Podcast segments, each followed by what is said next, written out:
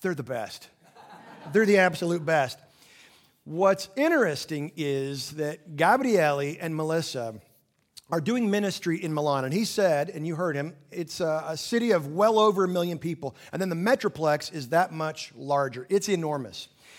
And having the opportunity to have been in Milan, I actually got to pray and to preach in their church, which was extremely intimidating because for realsies, Gabriele can flat bring the thunder. So I got to spend some time with them, meet their people, have meals with their folks. And here's what we noticed walking around Milan.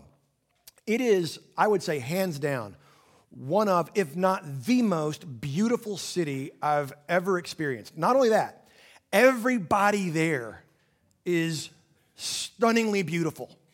I was hands down the least attractive person, which I'm used to being, but this was like an order of magnitude different. I was the least attractive person by like exponential figures. Sort of humbling is also sort of liberating. Like I don't even have to suck in. I just walk around and eat their cheese. And they're all, you know, having, you know, a cigarette and water for lunch, and that was it. I looked totally at peace. Anyway, that's a community and a context that is so fundamentally focused on externals. And so, what you see when you scratch the surface hardly at all is that there's an enormous amount of hopelessness because all of their focus, emphasis, and attention is on the externals. And so, Gabriele and Melissa are ministering into what is essentially a hopeless context. But we're going to continue this morning in our study through the book of Ephesians, and we're going to see a distinctly opposite idea from that. That it's not at all about externals. In fact, it leads us to our big idea, which goes thus life is inside out. Now, I don't mean it's inside out like sometimes my two teenage boys put on their clothes to this day. No. I mean something far more foundational and fundamental that life is inside out. We're going to read the book of Ephesians, chapter 3, verses 14 to 21. And I just want you to hear this prayer from Pastor Apostle Paul. Let it sort of wash over you. Then we're going to, as briefly as we can, we're going to unpack this powerful prayer from Paul, and then we'll see how we can apply it. So, Ephesians chapter 3, beginning in verse 14. This will conclude the first half of our study through the book of Ephesians. So, chapter 3, verse 14. The Apostle Paul writes, For this reason I bow my knees before the Father, from whom every family in heaven and on earth is named, that according to the riches of his glory, that he may grant you to be strengthened with power through his Spirit in your inner being, so that Christ may dwell in your hearts through faith, that you, being rooted and grounded in love, may have strength to comprehend with all the saints what is the breadth and length and height and depth, and to know the love of Christ that surpasses knowledge, that you may be filled with all the fullness of God. Now, to him who is able to do far more abundantly than all we ask or think, according to the power at work within us, to him be glory in the church and in Christ Jesus throughout all generations, forever and ever. Amen. This is God's word. Now, I want to unpack this powerful pastoral apostolic prayer as uh, efficiently as I can. I want to start back here in verse 14. This is the second pastoral prayer that we're going to get from Paul in the book of Ephesians. The first one was the second half of chapter one. It was a prayer for enlightenment, that the church would simply understand, appreciate, and embrace what they have already, a prayer for enlightenment. But here we get to the end of chapter three, it is a prayer for enablement. As Paul sits in Rome, chained to a Roman soldier, under house arrest, awaiting false accusation from the Jewish authorities in Jerusalem, he prays for them first that they would have enlightenment, secondly, that they would have enablement. And of course, you've heard that there are so many different ways that the book of Ephesians has been outlined. That it is our position in Christ is the first half, and then the second half is our practice on earth. Or we might say it this way that chapters 1, 2, and 3 are about our wealth, chapters 4 and 5 are about our walk, and then chapter 6 is our war. Or perhaps you want to keep going with the alliteration, because I sure do. Chapters 1, 2, and 3 is all about our belief. Chapters 4 and 5 are all about our behavior. Chapter 6 is about our battle. Shall I continue? I won't.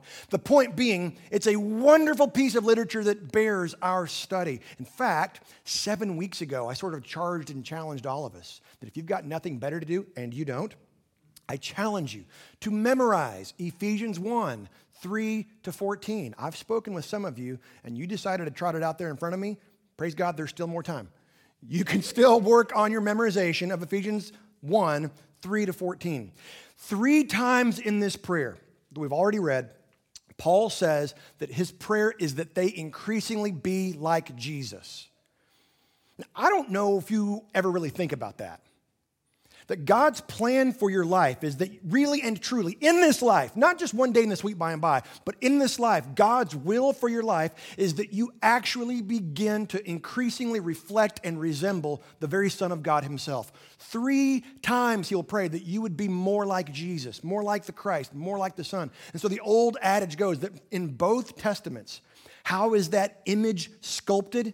The Word of God is the chisel and the Spirit of God is the hammer, relentlessly taking away all that is not Jesus. And sometimes it hurts.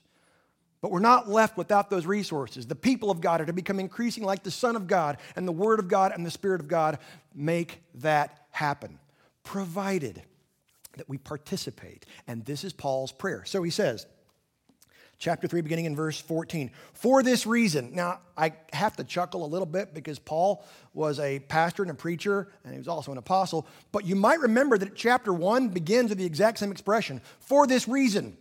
But then Paul gets sidetracked with like this massive, marvelous mystery. This, oh, by the way, that let me just tell you, the ministry that I have is this mystery, which is that Jews and Gentiles are now one, and they are one in the Son, and it's the greatest, oh, by the way, ever. But he was just about to pray for them and then got sidetracked. That ever happened to you? No, just me and Paul. Where you're praying and all of a sudden it's, I will not eat that goat, I will not eat on a boat. how did that even get in there? It's okay, there's grace for that. We all have opportunities to pray some more. For this reason, he now picks back up where he started in verse 1, and now he's focused. For this reason, I bow my knees before the Father. We've most of us been in church at least once or twice, or we've been to a camp or a VBS or a Sunday school or a life group or some such setting, and we understand that really focused prayer oftentimes will involve the bending of knees. That was a novel, unusual practice in Paul's day. Jewish men would stand with their hands raised and their eyes to heaven, beseeching, imploring God. There are different postures. There are times when, when Solomon dedicates the temple, he's standing. When Jesus prays in the garden, he's face down. But this is Paul saying, No, I want to demonstrate humility and brokenness and neediness and yieldedness and surrender. Now remember, this is the Apostle Paul writing this letter to the Ephesians, probably dictating it out loud while he's chained to a Roman soldier who has sworn loyalty to Caesar. Paul, I think, quite literally stands up, bends his knees, and kneels and prays precisely this in the hearing of this Roman soldier. That's going to be a DVD I want to rent so bad I can hardly stand it. What was that soldier thinking about? He says, I bend my knee. I bow my knees before the Father. And then Paul's going to do a little bit of a play on words in Greek, pater. I bow my knees before the Father because in Hebraic culture, the Father is a ruler. He's a loving, good, the bestest, most perfectest ruler ever, but he's still a ruler. And so Paul says, To him I yield and I bow. He is the pater, from whom every family, and the word family is patria. So everybody who has any meaning, it's because it comes from a God who is good, who is loving. Despite all of us who may or may not have had a good father figure, Paul says, Oh, but there is a God and he is sovereign, but he's also the goodest ever imaginable. And so I bow my knees before the Father, from whom every family in heaven and on earth is named. Everything that is created, that has a sentient mind. Angels, the book of Job calls angels the sons of God.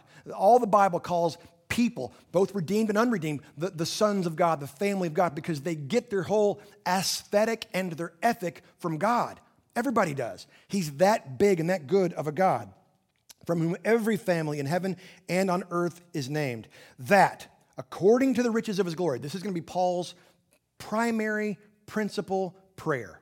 And it's going to be for a singular thing. God says, Paul says, I want God to do this, not when he's got spare time. Not when there's nothing else going on. Not when there's not, you know, a pandemic or a snowpocalypse or a thing or that. No, no, no. Paul says, My prayer is that according to the riches of his glory, which is infinite. We use this expression all the time. If Warren Buffett or Bill Gates gives me $5, that is out of his riches. If they give me $5 million, that is according to their riches. And Paul says, This is how I want God to work in and bless you according to, commensurate with the riches of his glory. This is how much of the Godhead I want to be brought to bear to accomplish this thing. Because Ephesians and ultimately East Texans, life is inside out that he may grant you. It's a grace, it's a gift. You don't earn, accomplish, achieve, or obtain. It is granted by God himself. That he may grant you to be strengthened with power. Now, not that you get all swole and start doing weight gainers and muscle milks. That's not it. It's interesting. There's virtually zero prayer for the externals in anything that Paul will ever write in 13 epistles, ever. It's always internal, it's always inside. That you would be strengthened with power through his spirit, he's the agency. In your inner being, the, the, the soul that is you, fully you, that if we could pull back the veil of this physical and material world, we would be astonished and shocked at the glory that God has made each and every one of us in Christ. That you would be able, that you would be strengthened with power through his spirit in your inner being. That's what he's asking for that you would be strengthened and live inside out because life, Paul knows, and is teaching them, is inside out. Verse 17. So that, here's the how come, Christ may dwell in your hearts through faith. Now, this is a fantastic little verb, so that he might dwell. There's a couple different words for dwell in Scripture. One of them is sort of what you might call uh, when you're a renter, you're a tenant, you, you, you're leasing. That's not the word that Paul uses. What he says is that Christ may actually take up residence and live there, not as a renter, but as an owner, as the master of the house. If you're renting, you can't renovate. But if you're the owner and the master of that house, you can renovate all day long. Paul says, I'm praying that your inner person, your soul, is strengthened so that you will be a hospitable dwelling. And he won't just move in and like take the spare bedroom. No, no, no, no, no, no, no, no, no, no, no, no. No. That's bad theology. That's bad Christology. That's insufficient. That he would be the master of your house. 1947, an old Presbyterian preacher named Robert uh, Boyd Munger wrote a wonderfully famous little tract called My Heart, Christ's Home. And he tells the story of Jesus being welcomed into this home, and, and Jesus begins to walk through the, the heart, which is going to be Jesus' home. And the man says, Oh, yes, yes, this is, this is our dining table. And Jesus says, Well, let's, let's take a look at all that you consume and why you consume it. Are you, are you escaping something? Are you, are you trying to inoculate? Are you trying to pursue pleasures that are apart from you? We're to, you know what? Don't, don't, be, don't be upset about that. We're going to work on this. I'm going to work on this. We're going to, we're going to renovate this room. Okay, Jesus, let me show you the, the kitchen and the workshop. This is where all of my giftedness, all of my skill, this is where all of my creativity, this is where it comes to bear. And Jesus says, Well, that's interesting. So why are you doing these things? You know what? If you'll let me, I'm going to take this room and I'm going to make it amazing. Way greater, way more glorious, way more impactful and influential than you can ever imagine. And you're going, this is, this is amazing. Hey, Jesus, this is, this, is my, this is my bedroom. This is where I rest and I take respite. And Jesus says, Oh, I love that. I love it when you rest. That's my plan and purpose for you, is that you would take rest. Jesus, you say, this is, this is my study. This is where I really sit and contemplate and I really devotionally. And Jesus goes, Oh, you know what? I love this room.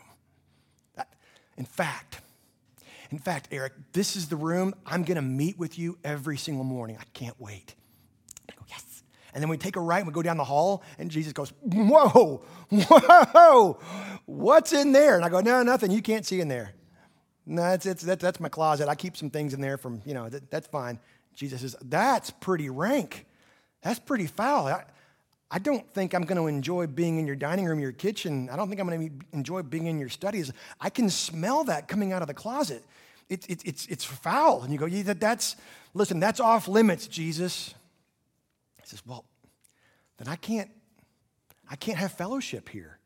Now, he's not saying in his little tract that Jesus departs and a person loses their salvation. It's not what he's saying. That's not what Paul means by that Christ would be your dwelling. The problem Paul understands and that Mr. Munger understood is that we have a tendency to go, that's such a mess in there. I can't clean it up. I can't get that good enough for Jesus. Right, which is the stuff of every HGTV show, DIY disasters. You're not supposed to try to fix that mess. You can't. You made it. But if you simply love and trust the one who can, throw open the door and he goes, Ooh, yeah, that's pretty foul, but you know what? It's no match for me. And he's increasingly at home as the master of the house. You know what I think is also in Paul's mind as he's talking about this? Is Genesis 18 we get this wonderful story where there's Abraham and Sarah in their tent. They're Bedouins, and they can see a far, far, far, far way off. And Abram sees three figures approaching. As the narrative continues, you figure out that it's actually it's Yahweh, accompanied by two angels. And we know that anytime you see Yahweh bodily manifest present in the Old Testament, it's a pre-incarnate Christ. It's Jesus. It's really fascinating what happens. The angels flanking Jesus, Yahweh, approach Abraham's tent and they sit down and they are made to feel at home. And Abraham's like, go, go, go, get the, get the calf, bring milk, bring cakes, bring fruits. And he does everything. Would you be at home in my home? Would you be the master of this house? And you know what? God sits down and is at home. But then that little story continues, and you find out that Lot, who is also a believer in Yahweh, but he lives in Sodom. And so God dispatches the angels to go to Sodom, but God is not home in that context. It's not saying that Lot wasn't a believer, or he wasn't, just that God is not home there. But God was completely at home in Abram's tent, completely. And Abram thought of everything he could do to be hospitable to the presence of God. That's what Paul's saying. My prayer is that you would be so strengthened that that would be your characteristic, that would be your heartbeat, that you want more than anything else to make your heart Christ's home because life is inside out. But he's not done. Oh no, there's more. Verse 17, so that Christ may dwell in your hearts through faith, that you, being rooted and grounded in love, these two mixed metaphors. You can't do that literally. Rooted is an organic thing, like a tree growing up. We see that in Psalm 1. We see that in Jeremiah 17, like a tree planted by streams of living water. And grounded, that your foundation would be the fact that God loves you. The thing that your life is built on is the fact that God loves you. Not that He tolerates you, not that He's sort of less disappointed in you. No, no, no. That that is the foundation, the cornerstone on which your whole life is built because life is inside out. You would be rooted and grounded in love. Verse 18, and that you would have strength to comprehend. This word comprehend is because we can't figure out a better translation. It means to violently and aggressively lay hold of, to snatch and seize, that you would actually like, this is the most important treasure in the cosmos, and you grab hold of it. You don't sort of just flirt with it and go, well, you know, that's kind of nice to know in passing. No, Paul says, I am praying that in your inner person you have the strength to snatch and grab this glorious, great news. That you'd have the strength to comprehend with all the saints, not just the ones we pick and choose. Paul says, oh, no, no, no, no, no. The way our inner man is strengthened is that we lay hold of this great, glorious truth together. Specifically, people who might not look like us, live where we live, like what we like, vote how we vote. That's how our inner man is actually developed. Our inner woman, our inner person, that's how that's actually strengthened to lay hold of the goodness and the glory of God.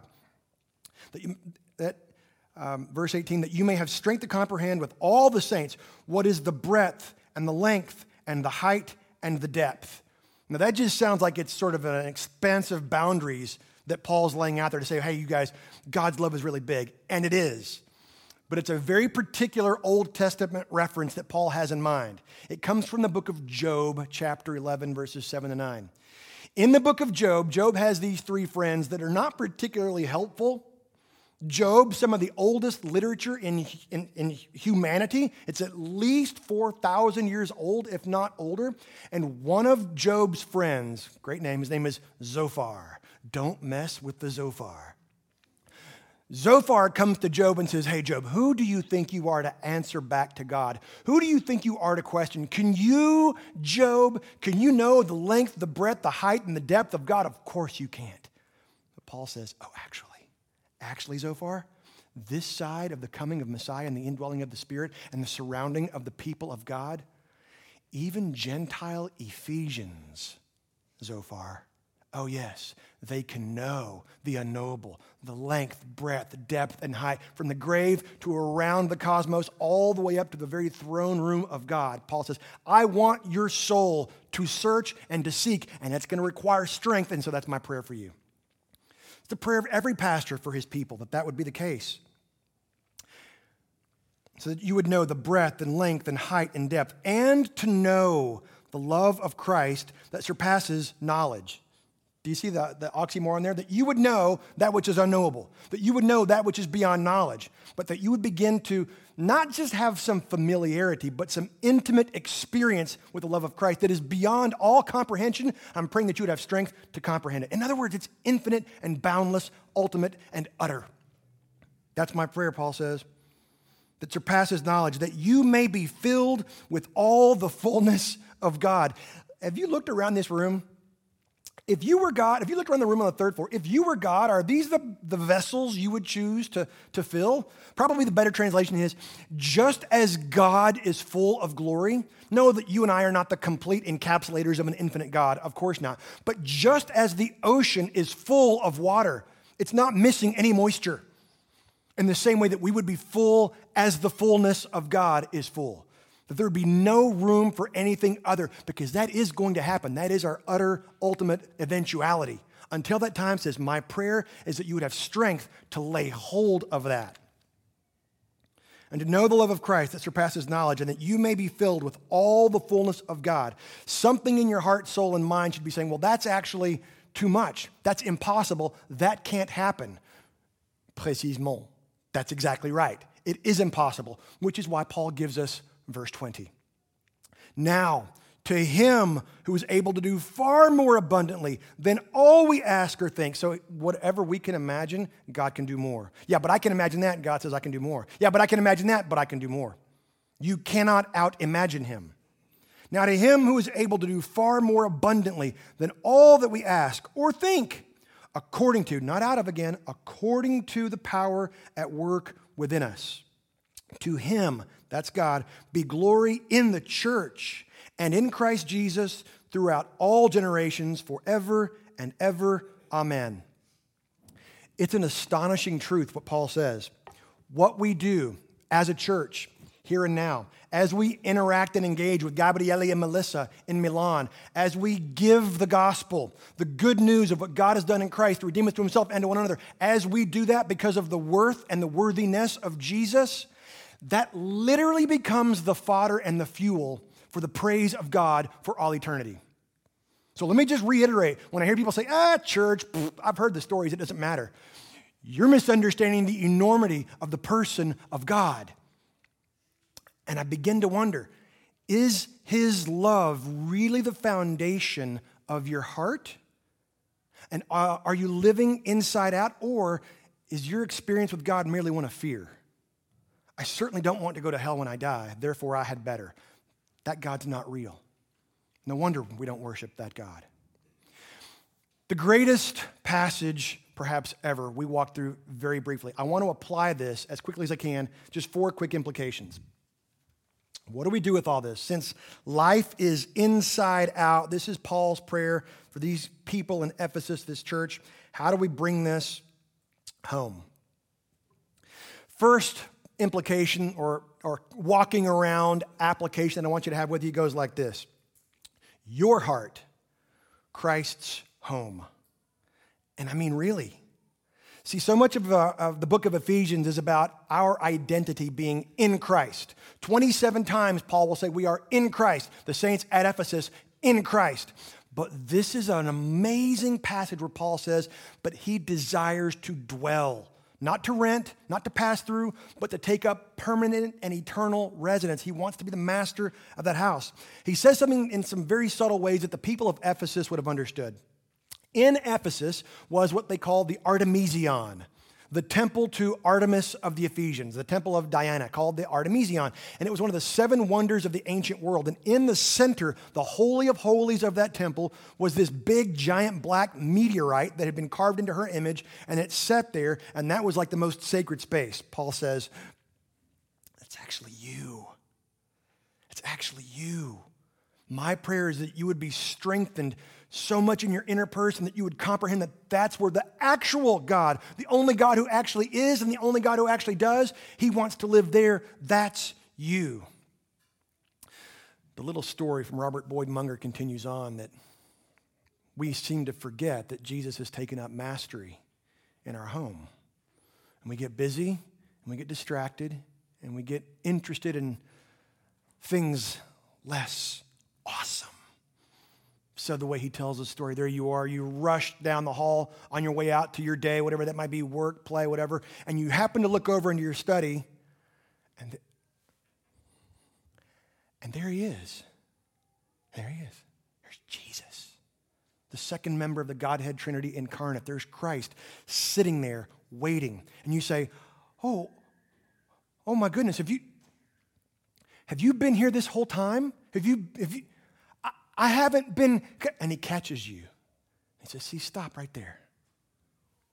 You think it's about coming in here and investing the time and caring about the study and the quiet time and even the prayer and the devotion. He said, The reason you stopped coming is because you have forgotten how much this time matters to me. This is where I want to be. I miss you. You think I'm disappointed? You think I'm here to judge and condemn? That's happened already.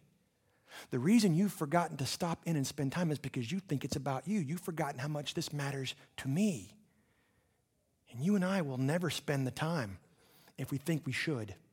Never.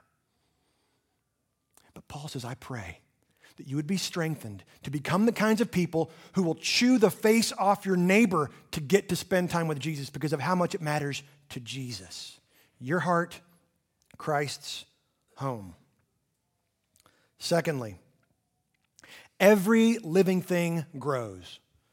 I hear this all too often from Christians. Oh, I made that decision. I took that knee. I'm done. I'm gone. Every living thing grows. After all the time that Paul had spent with them, after all the struggle he'd endured to finally get to Rome and be in prison because of them, essentially, because of all that, what he wants for them more than anything else is that they now grow as individuals in community. Then, just as now, the tendency for everyone, including Christians, is to focus on externals, those things that can be measured, or even better, measured against others. I'm not doing so great, but no, there's never any prayer for their externals whatsoever. Not at all. The world celebrates youth and it detests aging because the world is powerless to do anything about aging. But Paul knows that that approach of focusing on externals leads to death. Now, I don't know if you've ever fully realized this, but God holds the aging and maturing as beautiful and increasingly precious. I walked by some of you this morning up on the third floor, and I thought, my God, my God, He loves you so much. And then there were some of you that are young and attractive, not so much. I'm kidding, I'm kidding. There as we age and as our external person begins to shrivel and begins to stagger and cough, it's almost like that which is impossible happens, that God loves us more. It's amazing. Every living thing grows. And the way that growth occurs is by the strengthening of the inner man to the extent that Christ is completely at home there. One writer said this Nature sees a vacuum and abhors it. But God sees a vacuum and fills it with his son. Now that's good news. Third part, third point. Prayer is the breath of faith. Just want you to hear that. I don't want you to be convicted. I just want you to hear that as truth. Prayer is the breath of faith. I'm not going to spend a ton of time on this. Every preacher knows that there's almost always two simple application points read your Bible and pray. Like that's every sermon ever going to have that. So, so, yes, but the inner person who is growing because life is inside out is all about prayer. if Yahweh in Genesis 18 had come to Abraham and moved in, it would have been incredibly odd for Abraham to never have a conversation with God. Like, what? Are you still here, sovereign of the cosmos? That's weird. That would have been a strange misunderstanding, misappropriation, misapplication. Prayer is the breath of faith. In the same way, Christ actually wants to be at home in our hearts. And the very fact that we do engage Him in prayer demonstrates our faith. And it actually works to accomplish things by God's power that we can't even imagine. Did you know you can outpray your imagination? Think on that for a second. You and I can outpray our imagination. Because whatever we're praying, we stumble and we stutter and we stammer. But the Spirit of God, Romans says, is actually interceding and carrying our true inner man to God on our behalf. Whatever we think we can imagine, God goes, Oh, I can do more. Oh, I, I can do more. What if your prayer exceeded your imagination? Fourth point don't settle. I can just imagine Paul, he's sitting in prison in Rome going, Don't settle. I spent two years in prison in Caesarea Philippi. I was shipwrecked, snake bit in Malta, beaten with rods, flogged, stoned. I've been in prison in Rome. Don't settle for simply not going to hell one day when you die. Oh, no, no. My prayer is that you would be strengthened in your inner person to know this Jesus because life is inside out. Take by faith that what he wants is more than you can imagine. If the max we can handle is about 75 minutes of minor inconvenience on a Sunday when, you know, there's nothing else going on, this pastor and the apostle prays that you would not settle. Most of us, whether we know it or not, are experiential theologians. We base our knowledge of God on that which we have experienced in the past, and perhaps it hasn't been very amazing. And so we just assume that there's nothing else that he's going to do in our lives. But what if? What if there was something more? What if we prayed for it? What if we actually experienced abundance in our individual lives, in our families? What if, husbands, you began to pray so wildly for the strengthening of your spouse's inner being? What if, spouses, wives, that you began to pray unabashedly? You couldn't wait to meet with Jesus to throw your spouse at his feet. What if? I don't know. But I know that we can outpray even our imaginations. What if we, what if you, what if I, what if us as a campus outprayed our imaginations and began to live like life is inside out? It's wrong to think that you are unable because He is able in you. Is it saying that you're a really big deal? No, of course, but He absolutely is. And so this morning, the end of this doctrinal theological section in the book of Ephesians, I'm just going to invite you. If you don't know him, I'm going to invite you to believe. Not to be able to explain it or articulate it or win Bible Jeopardy. I'm not saying that. Do you believe that he is who he says he was, that he did what he said he would do, and that he wants to dwell with you? I'm going to invite you to believe. Perhaps for some of you that means an intellectual assent. Perhaps for somebody that means waving the white flag, saying, you know, you know what, you know what? I'm not even going to just tour guide you through the rooms of my heart. I'm just going to sign over the deed. It's you. It's yours. It's just yours. I'm going to invite you to believe. For the rest of you who do know him, who are believers, I'm going to implore you here at the end of February. Can you believe that two months of the year are gone? Tomorrow's March. Don't settle. Dream dreams that only your God can complete. No more being that Christian who merely drops nickels in somebody else's fantasy. Dream big dreams. And so, my challenge is as practical as I can make it pray every single morning this week about what God would have you participate in that would require His power. Not just you writing your giftedness, but every morning starting in March, God, what would you have me engage in that requires your power, your presence, your provision? I can just about guarantee he's going to surprise you. Don't be so quick to reject it. Let's pray together.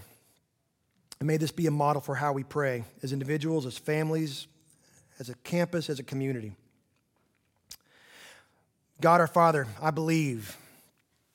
Please help my unbelief. That you want for this church to be and do more than we can ever imagine. We believe that we are the people of this church, that we are Bethel, the house of God in this age. We believe that you are able to do and that you want to do through us. So please, God, give us discernment and sensitivity and eagerness to see what it is that you want, and then do it in and through us. Unless, of course, God, you have an even better idea. Thank you, Father, that life is inside out and it just keeps getting better. What a scandal of grace. We pray all these things, Father, in the power of your Spirit and in the name of Jesus.